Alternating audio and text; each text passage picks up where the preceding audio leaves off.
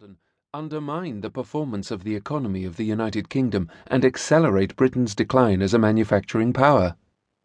Did the city, in alliance with the gnomes of Zurich, thwart the ambitions of the Labour Party to modernize Britain's economy in the 1960s? Why did financial deregulation end up benefiting foreign banks more than British banks in the period after Warburg's death? Yet these questions are not the best arguments for this biography.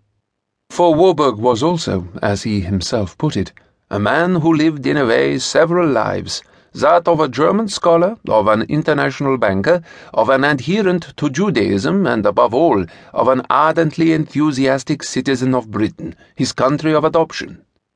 He was a scion of one of the great German Jewish banking dynasties. He was also a politician manqué. For few figures in modern financial history have simultaneously played such an influential political role, albeit largely behind the scenes. As a young man, Warburg had intended to go into politics. The rise of Hitler shattered his ambitions, yet, even as an exile in 1930s England, he retained his passion for politics. He was among the most outspoken city opponents of the policy of appeasement, and after the war, he emerged as a highly influential proponent of European integration.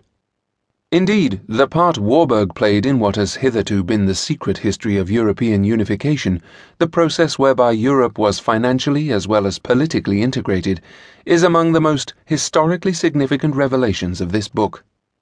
Bankers, it now becomes clear, were as important as bureaucrats in propelling forward the project for a united Europe, and no banker did more to advance this cause than Siegmund Warburg.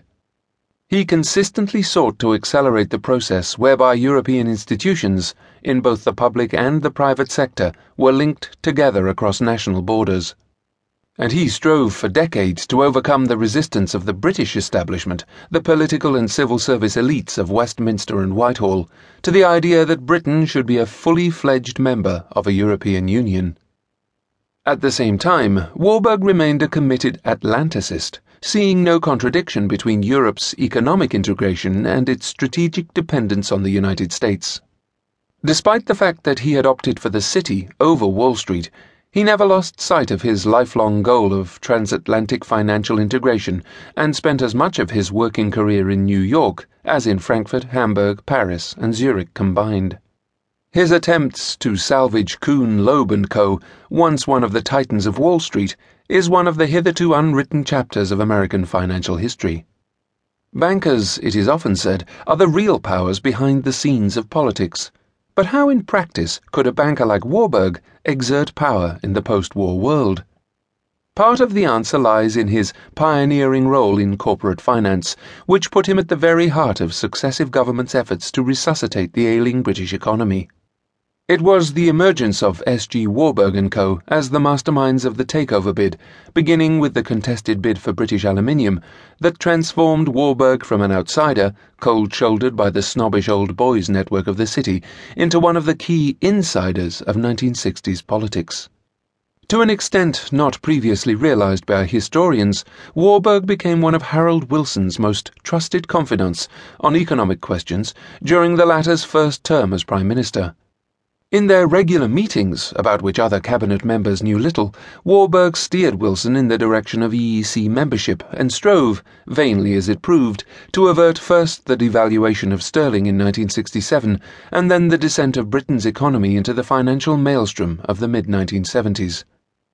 Though eternally grateful to England for the opportunities it gave him, Warburg retained a lifelong suspicion of the English social elite attributing many of the country's post war problems to the deadening influence of the socially exclusive public schools and the mandarins of the senior civil service.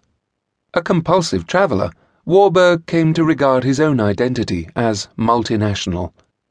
Though he had been relatively swift in discerning the evil of Nazism, he never lost his attachment to German culture, and especially to the literature of the 18th and 19th centuries.